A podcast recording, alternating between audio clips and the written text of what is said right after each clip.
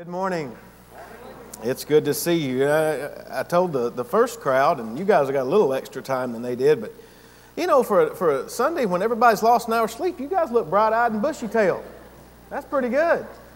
I did say that to somebody this morning, and they said, Well, you might get bright eyed, but if you're looking for bushy tailed, you need to go find a squirrel. Because they lost that hour's sleep, they were not excited about it. But nevertheless, I am glad that you have come this morning to be a part of our worship services here at Ivy Creek, and I thank you for being with us. If you have your Bibles, and I hope that you do, please take them and turn with me to the Gospel of Mark. The Gospel of Mark, we finally turn a chapter this week. We turn to chapter 2, and we are going to be looking at the first 12 verses of chapter 2 of Mark's Gospel today as we continue our series through this book. The passage that we're going to be looking at this morning is going to, I think you'll find it to be quite familiar. It is a passage that is in all three of the synoptic gospels. Uh, it is a passage that is a staple of Sunday morning Sunday school literature, and you will pretty much find it in every Bible story book that you probably ever read. It's the story of a man who was brought to Jesus and with by his four friends, and they tore open the top of the house and they let his, this paralyzed man down to the very feet of Jesus for healing. I, I'm sure that you have heard this story and heard it preached from many different times. What I would like to, to, to bring to your attention this morning is because of where Mark places it in his gospel, what we really know is that he gives it a it, it, further emphasizes something to us that we've already come across in the gospel study so far. If you recall, we learned that Jesus' popularity was growing day by day. He was, he was attracting large crowds, particularly in the area of Galilee where he was ministering. And consequently, we read back in chapter 1 that the crowds of the big city of Capernaum, where Jesus sort of was his home field, that was his home turf, if we might say, that those crowds pressed in upon him continually. They were constantly bringing their sick and their diseased to him for healing. But we also have learned that Jesus was not going to be pigeonholed by the people into only being a healer and only being a miracle worker. In fact, he states in chapter 1, verse 38, that his priority was to go throughout Galilee and to preach the gospel. He, he says it this way He says, It is for this purpose that I have come forth. And, and Mark has already given us a summary statement of what that gospel message that he went out to preach was. He told us that back in verse 15 of chapter 1. Jesus said there that the summary of the gospel message that he preached was that the time is fulfilled and the kingdom of God is at hand. Repent and believe the gospel. So, what we recognize is that Jesus' agenda, really his agenda of preaching the good news of faith and repentance, it really clashed with the agenda of the people whose primary interest in him was only to be a healer and only to be that of a miracle worker. Now, as we learned last week, Jesus did in fact leave Capernaum and he went out into the region of Galilee. He went into some towns and he began to preach in their synagogues.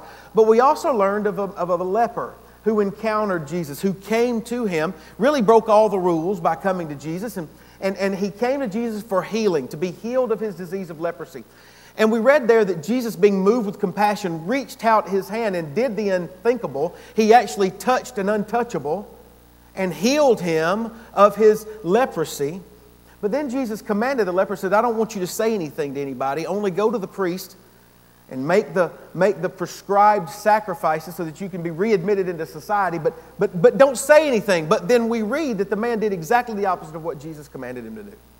He went out and he spread far and wide the fact that Jesus Christ had healed him and had touched him and healed him of his leprosy. And the result of that was, as Mark tells us, that Jesus could no longer openly enter the city, but was outside in deserted places. Here again, we see the clash of these competing agendas. Mark tells us that Jesus desired to continue to enter the towns and to preach the good news of the gospel, but the desire of the people was such that they pressed in upon him to the degree that he was unable to enter those cities and to preach the gospel there. And that brings us really then to the passage that we find ourselves this morning, here in chapter 2. Because now, as most scholars believe, because Jesus had met up with such resistance to him being able to accomplish what he set out to do, that he has made his way back to Capernaum, back to the home base, really back to probably the house of, of Simon Peter and Andrew. And there he has decided to set up his ministry there. And that's where we pick up. Chapter 2, beginning in verse 1, we read these words. And again he entered Capernaum after some days. And it was heard that he was in the house. And immediately many gathered together so that there was no longer room to receive them, not even near the door. And he preached the word to them. Then they came to him, bringing a paralytic who was carried by four men. And when they could not come near him because of the crowd, they uncovered the roof where he was. So when they had broken through, they let down the bed on which the paralytic was lying. And when Jesus saw their faith, he said to the paralytic, Son, your sins are forgiven you. And some of the scribes were sitting there, reasoning in their hearts, Why does this man speak blasphemies like this? Who can forgive sins but God alone? But immediately, when Jesus perceived in his spirit that they reasoned thus within themselves, he said to them, Why do you reason about these things in your hearts? Which is easier to say to the paralytic, Your sins are forgiven you, or to say, Arise, take up your bed and walk? But that you may know that the Son of Man has power on earth to forgive sins, he said to the paralytic, I say to you, arise, take up your bed, and go to your house. Immediately, he arose, took up the bed, went out in the presence of them all, so that all were amazed and glorified God, saying, We never saw anything like this. Brothers and sisters, this is the Word of God for the people of God. Let's pray together this morning. Father, we thank you for your word that you have given to us and through which you reveal yourself to us. Not only do you reveal yourself to us, you reveal us to us. We see it in the very pages of Scripture. And when you do that, when you reveal yourself and you reveal us, then you also reveal our condition. And this morning, I pray that you would help us to be able to see that clearly, and that as a result of it, we would be able to apply the truth that we find here to our very lives this morning. This we pray for your glory and for your sake. In Christ's name, amen. Now, if you've been a part of Ivy Creek for any length of time and you know me personally, you know that I'm not one who regularly makes use of alliteration. I'm not one who typically starts all of my points with the same consonant sound. It's just not something that I typically do. But that being said, the last couple of weeks I've been pondering this passage, and I've come up with a few alliterated descriptions of the various groups and people that we see in this passage. And I've just simply done it because we're all so familiar with this story. I didn't write it down on your outline, but you can hear it nonetheless. First of all, I want you to know that we are introduced in verse 2 to a very cold, congregating, and clamoring crowd. That's who we find in verse 2. Verse 3, we are introduced to the four faith filled and fearless friends. Hang on, it gets better. Verse 6, we find the sitting, skeptical, and suspicious scribes. Now, those are the three groups that we find really introduced to us in this passage. And quite frankly, it would be tempting for us to focus our attention on this. It would be tempting for us to, to look at either one or all three of them and, and to try to think about each one of them. But as we have noted all the way through our study of Mark thus far, and as will continue to be the case, when Mark writes what he writes, he is writing so that we may focus our attention on Jesus. And the questions that we continue to ask are who is Jesus? What kind of Messiah is Jesus? And what does all of that mean for you and me? How are we supposed to respond in light of what this text reveals to us about Christ? And so, that being said this morning, I think there's value in looking at these various groups. I think there's value in, in, in, trying to, to expose who they were and, and, and how they responded to Jesus, but only insofar as it points us to how our response to Jesus ought to be informed. It only helps us into the degree that we are able to see Christ for who He is and what He does. That being said, my points this morning center around what we see Jesus doing in this passage, not what we see happening around him. And so, the first point that I want you to see this morning is this what this text reveals to us is that Jesus preaches the Word. Jesus preaches the Word. You find that there in verse 2. And he preached the Word to them. Now, we noted that Jesus had come back to Capernaum and he was quite likely staying at the house of Simon Peter and, and Andrew. And we see that this clamoring crowd had learned of his presence and that they had now congregated and they had pressed themselves into the house. So many of them had pressed themselves into the house, in fact, that Mark says there was no longer any room to receive them, not even near the door. So, in that regard, we could add two more C's to their description. They could be the claustrophobia creating crowd. Now, some of you know this about me, and those of you who don't, you're going to learn. I suffer from claustrophobia. I get the heebie jeebies when you get me in a spot and I can't move around. That's why I get to stay up here and y'all get back there. I, I, don't like being confined. And, and even as a matter of fact, just reading what Mark writes here, that there were so many people there that they couldn't even get near the door, they couldn't move around. That kind of gives me the heebie jeebies there. But understand, Jesus, Mark didn't write this to give us the heebie jeebies. That was not the purpose. He wrote this to tell us just how many people were coming, the popularity of Jesus, and how it continued to expand. But notice what Jesus is doing, even though all these crowds are coming to him, and we already know what their agenda is, but what is Jesus doing? He is preaching the word to them. He is, he's fulfilling his priority and his agenda. He is preaching a message of repentance and faith because of the coming kingdom of God. Now, notice once again, though, that Jesus is interrupted in his process of carrying out that agenda. In fact, this is the third time that Jesus has been erupt, interrupted in doing what he, his priority and agenda. The first time we recognize back in Capernaum, few sections ago, we noticed that Jesus was preaching in Capernaum, and the people were saying, We've never heard anything like this. This is the most astounding thing in the world. What took place there, though, was that a demon possessed man interrupted Jesus in the middle of him carrying out his, his priority, and Jesus had to deliver that man of the demon, of the demon that possessed him. The second time we've already looked at, Jesus wanted to enter into all the different towns, into the synagogues. And there he wanted to preach the gospel there as well, but he was interrupted from being able to fulfill that priority and agenda because of the testimony of the leper who went out and spread it far and wide that Jesus Christ had healed him of his leprosy, so much so that the crowds impacted him and were not, he no longer could he enter into the cities. It's the second time. Well, here's the third time. Here we find that Jesus is gathered into this house with this congregating, claustrophobia creating, clamoring crowd when suddenly Mark tells us that a group of four faith filled and fearless friends show up. And they're carrying a paralytic with them. Now, I have no doubt that these four men, and we can also assume that the paralytic friend is also a part of this, had all heard about Jesus and his ability to heal. And that's the reason why they came.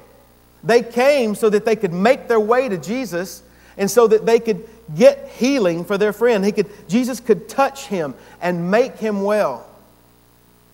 These men were filled with faith that Jesus could do what he had done before. They believed that he had the ability to heal.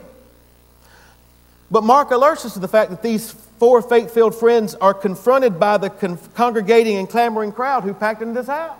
They couldn't get in. The doors were, were lined with people. The windows evidently had folks all in it. The, the people could not, would not part and allow these friends to get this paralyzed man to Jesus. And here's where we learn the fact that the crowd was a cold crowd. They were cold because they refused to move. Now, that tells us a little bit about how interested in themselves they were and how lack of interest they had in the fact that here was someone who really needed the touch of God, but yet they wouldn't part ways to allow him to get to Jesus. But the faith filled four would not be frustrated.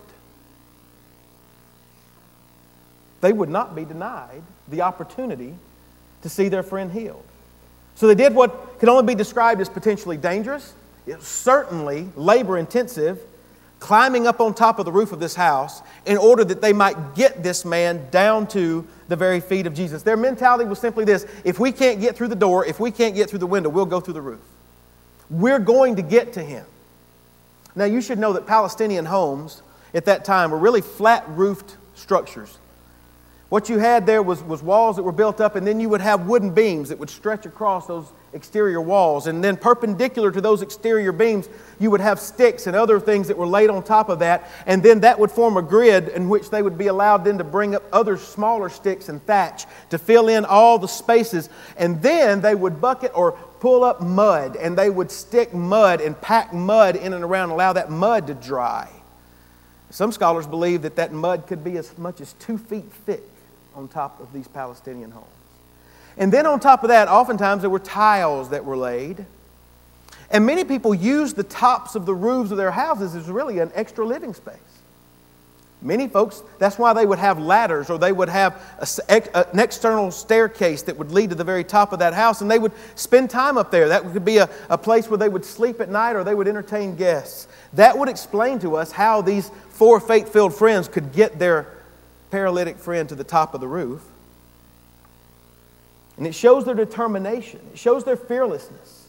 Because once they got up there, what did they do? They started demolishing the roof. I mean, not only could they not get on the inside, they started damaging property. They began to pull away at the mud and at the sticks and at the thatch until they could finally get a hole in that roof. And then they really started tearing it away until they made it large enough that a person's body could fit down through that hole and get down to the feet of Jesus. And what that tells us is these guys were desperate. They weren't timid, they weren't shy about their goal. They knew, and I believe that the paralytic is part of this, they all collectively knew that if this man was to receive healing, he had to get to Jesus. That's where his hope was at. His hope was in Christ and what he would do for him. Now, let's change our view. Let's change our camera lens if we could go that way from looking at things from from the outside, from the, from the vantage point of the four faith filled friends looking down and into the house, let's change our camera lens to start looking like what it was like for the congregating, clamoring crowd on the inside. They're looking up and they're seeing what's beginning to take place. Now, can you imagine what that must have been like? You know, I've been your pastor here at Ivy Creek for almost seven years. I know what it's like to stand before you week after week after week, month after month after month, now year after year, and to do what I can do to my dead level best to stay engaged with the text and to do my dead level best to keep you engaged with me. On the best day, that is a hard t- task to put in front of someone. It's hard for me to keep my mind focused on what's here, and it's hard for me to try to keep you focused on what my mind's focused on here. Now imagine. Imagine that we're here and it's a typical service, and all of a sudden the roof starts breaking up. Stuff starts falling down, dirt starts falling all over me and all over you. Can you imagine the commotion that would have ensued inside that room? I think of myself, and maybe I think too much of myself, but I think of myself as someone who's able to, to put out all other distractions and to stay focused on what I'm doing. But I really don't think I could have played through that. I don't think I would have been able to make it through that moment. And I doubt very seriously many of you would have been able to make it through it either. Nevertheless, what this passage is showing us, and what we need to make sure we understand, is that the preaching ministry of Jesus is once again interrupted, and this time it's interrupted by a group of friends lowering a paralyzed man down on a blanket right in front of Jesus. Then we read how verse 5 begins. Verse 5 says, When Jesus saw their faith, whose faith? Well, certainly it was the faith of the four faith filled friends. I also believe that the, the faith of the paralytic is included here as well. He was powerless, by the way. He had no ability to do anything of his own. He's actually passive in this entire event. He's passive, and he's powerless, and he's paralyzed. And he is brought to Jesus. He's, he's, he's one who all the action is done to him. It's the four friends who are doing all the physical labor. They're the ones that are bringing him to Christ. But understand this even with all of their physical efforts, they could not heal this man of paralysis. They didn't have that ability. In that regard, they too were powerless. So, consequently, what I believe that we see here is that all of them had come to the conclusion that if this paralyzed man was ever to be healed, he had to be brought to Jesus. So, notice how verse 5 continues. Mark says, When Jesus saw their faith, he said to the paralytic, Son, your sins are forgiven you. So now we move from point one, where we see Jesus preaches the word, to the second point on your outline this morning, which is this Jesus forgives sins. Jesus forgives sins. Let me ask you a question this morning. Does his response surprise you? Maybe I could ask it another way. What do you think would have been going on in the minds of those four faith filled and fearless friends when Jesus uttered those words? I can imagine they might have been initially disappointed. I mean, after all, they had gone to great efforts, not only physically, but now it was going to cost them financially because they had just ripped open the roof of someone and they were going to have to fix it. And they've gotten there and now they're dropping him down there. I would imagine when Jesus says, Son, your friends are forgiving you, there would have been a little disappointment in their, in their faces because that's not why we brought him to you. Uh, that, that's all fine and good, but we brought him to you so that he could be healed. We want to see him walk again. We want to see him be able to take care of himself. We want to see him not be relegated to the life of a beggar, which is primarily what paralytics in that world had to do to survive. They had to beg for everything. I mean, they wanted to be, see their friend be able to survive and live a productive life. And from all outward appearances and perspectives, what this man needed most from their perspective was to be healed physically. But that's not where Jesus starts. In fact, initially, Jesus doesn't even really seem all that concerned about the physical condition of this man. In his commentary on this passage, Kent Hughes notes that Jesus' statement forgiving the paralytic of his sins, rather than telling him to rise and walk, may in fact seem cruel from our perspective. But Hughes notes that our Lord saw everything far more clearly than we do.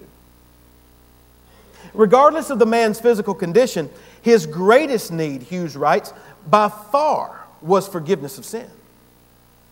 Forgiveness was a far greater work, for it ultimately cost Christ his very life. And thus, he met the man's greatest need first and eternally. Likewise, Sinclair Ferguson has written on this passage, and he wrote, notes that while the man's four friends may have been initially disappointed with Jesus' response, Little did they realize that Jesus had put his finger on this man and everyone's greatest need, which is to be cleansed from the guilt of sin. One more. Donald Hagner has written in his commentary that the point of this narrative is that the problem of sin, though not as apparent to the eye as paralysis, is the fundamental problem of humanity that Jesus has come to counteract. Compared to the healings, he writes, the forgiveness of sins is by far the greater gift Jesus has brought in his ministry.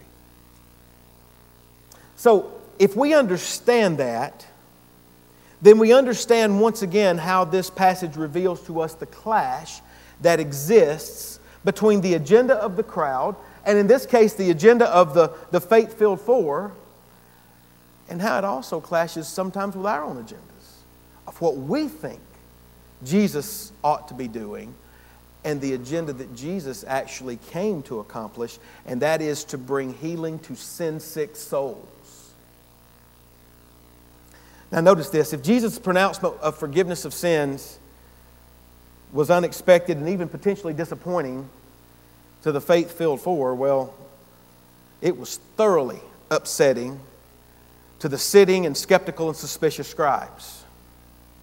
Notice verse 6 again. And some of the scribes were sitting there and reasoning in their hearts, why does this man speak blasphemies like this? Who can forgive sins but God alone? I like how the fact that Mark highlights the fact that they were sitting. Because their posture, as Kent Hughes has said, betrays their attitude. He writes this He says, As religious leaders, these scribes should have been the ones directing traffic to Jesus and to his health clinic. When the roof opened, they should have reached up to receive this poor cripple. But instead of love, there's indifference. Instead of faith, there's only criticism. Mark doesn't tell us how many scribes there were, he doesn't even tell us why they were there. We can assume. Because the scribes were considered to be the guardians of Israel's traditions, you get the distinct impression that they were checking up on Jesus. I mean, after all, they probably saw him as little more than this upstart itinerant preacher who goes around healing people and creating this crowd of people who comes to follow him. And so they had come from all over, Luke tells us. Luke says that they had come out of every town of Galilee in Judea and Jerusalem. So we can also say that they were a sizable group of scribes.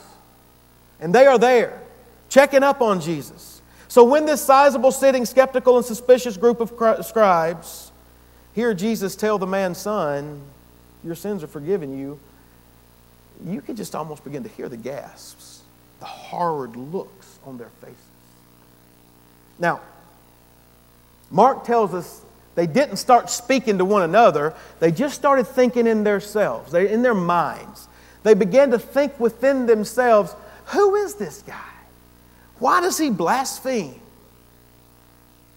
Now, understood this, they believed that God alone could heal a person of their sins. They recognized that sins were a personal affront to a holy God. And as David had written, had, had, written his prayer in Psalm 51, he says, Against you and you only have I sinned, O Lord. Well, they understood that. And so they recognized, theologically, they were correct, that only God could forgive one who had transgressed the law and wipe that slate clean. Therefore, for Jesus to say, Son, your sins are forgiven you, well, he was tacitly equating himself to God. And they recognized that as blasphemy because he was giving himself the ability to do what was only God's prerogative to do. Now, understand this the scribes had good theology. They recognized that only God can forgive sins, but they had terrible Christology because they didn't understand who Christ was and that he truly was God.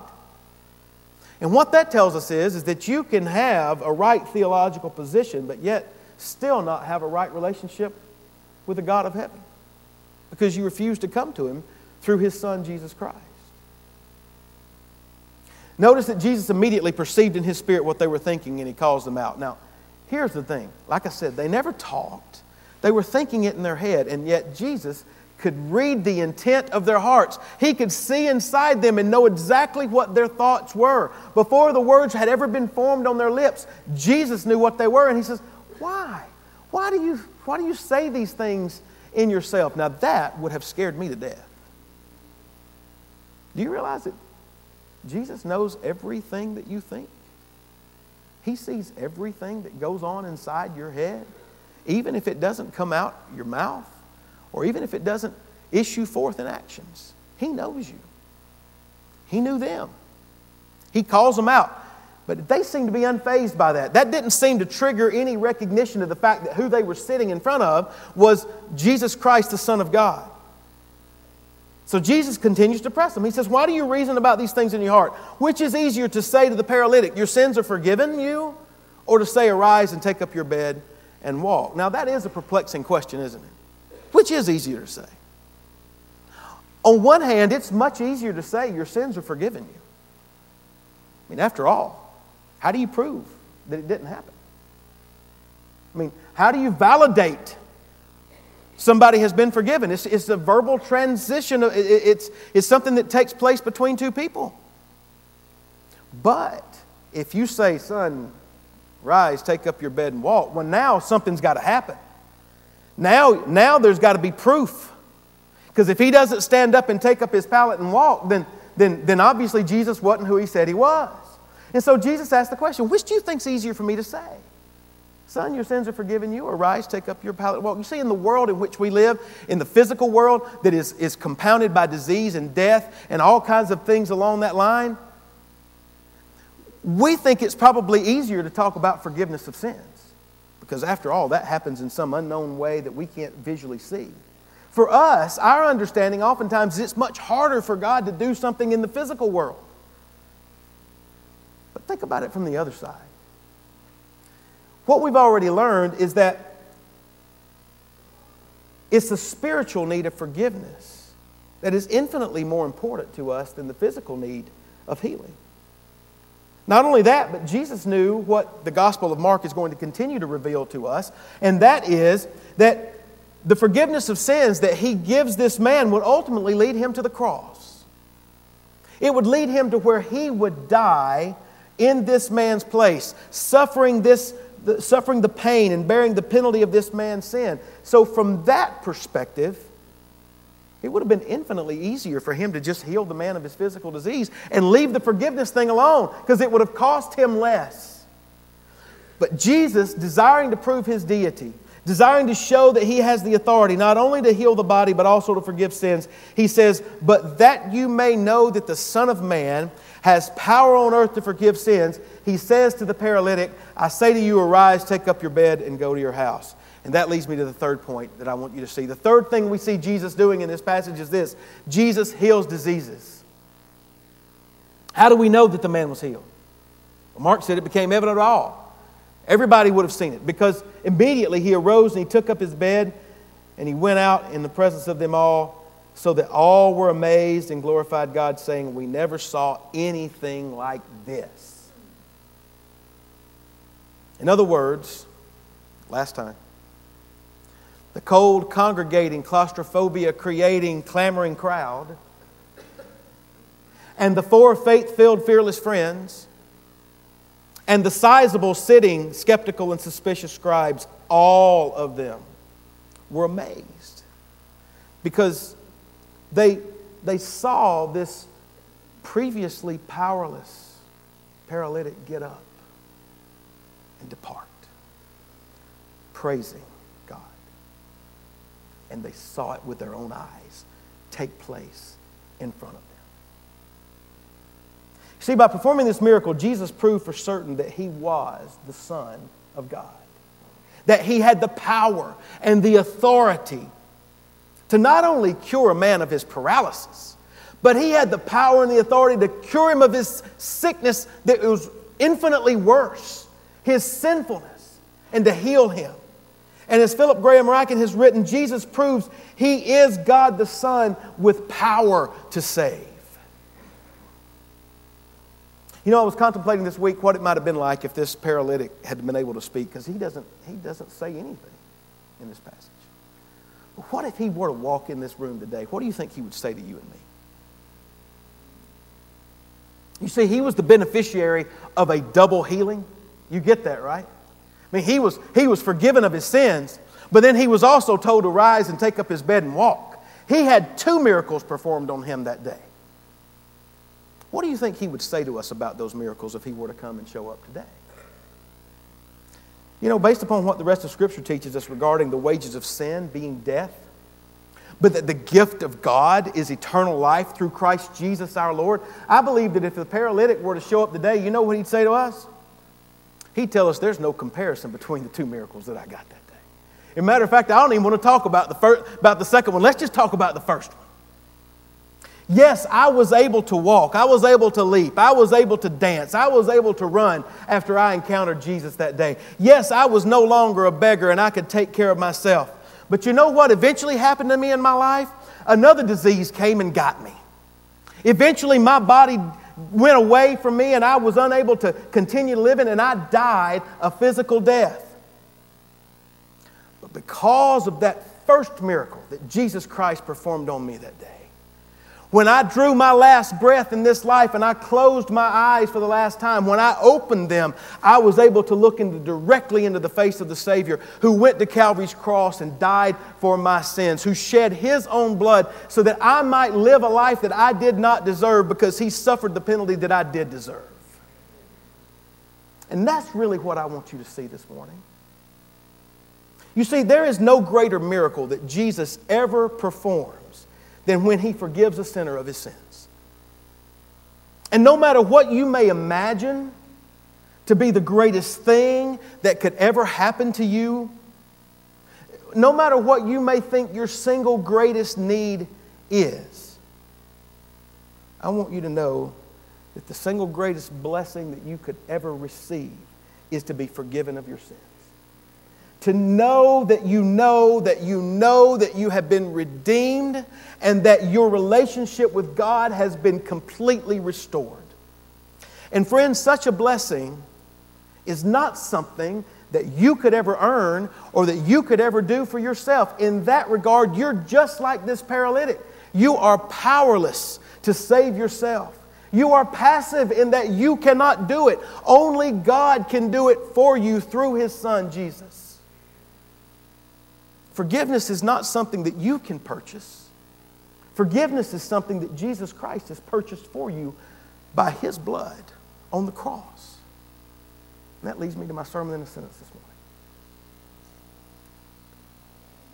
The foremost and greatest miracle that Jesus ever performs is the forgiveness of sins because it meets the greatest need, brings the greatest blessing, costs the greatest price.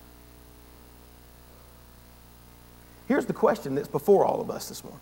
The question that we have to grapple with is this Have you been the recipient of that miracle? Have you been pardoned of your sins? Has Jesus Christ saved you and forgiven you just as he pardoned that paralytic? If not, then you need to know this this morning. He offers that pardon to you if you will repent of your sins, confess Him as Lord, believe upon Him, trust in Him to save you.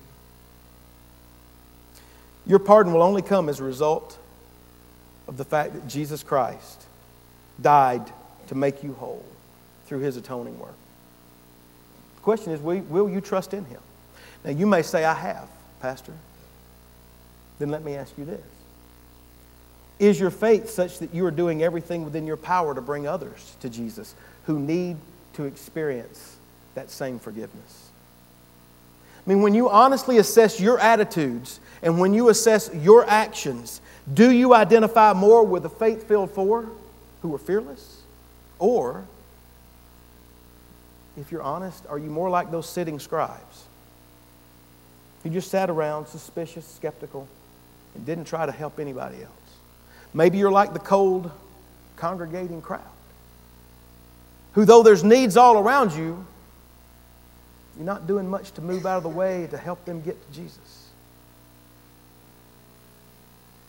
Here's what I know this text stands as a witness to you today that in light of who Jesus is, in light of the great salvation that he has come to offer,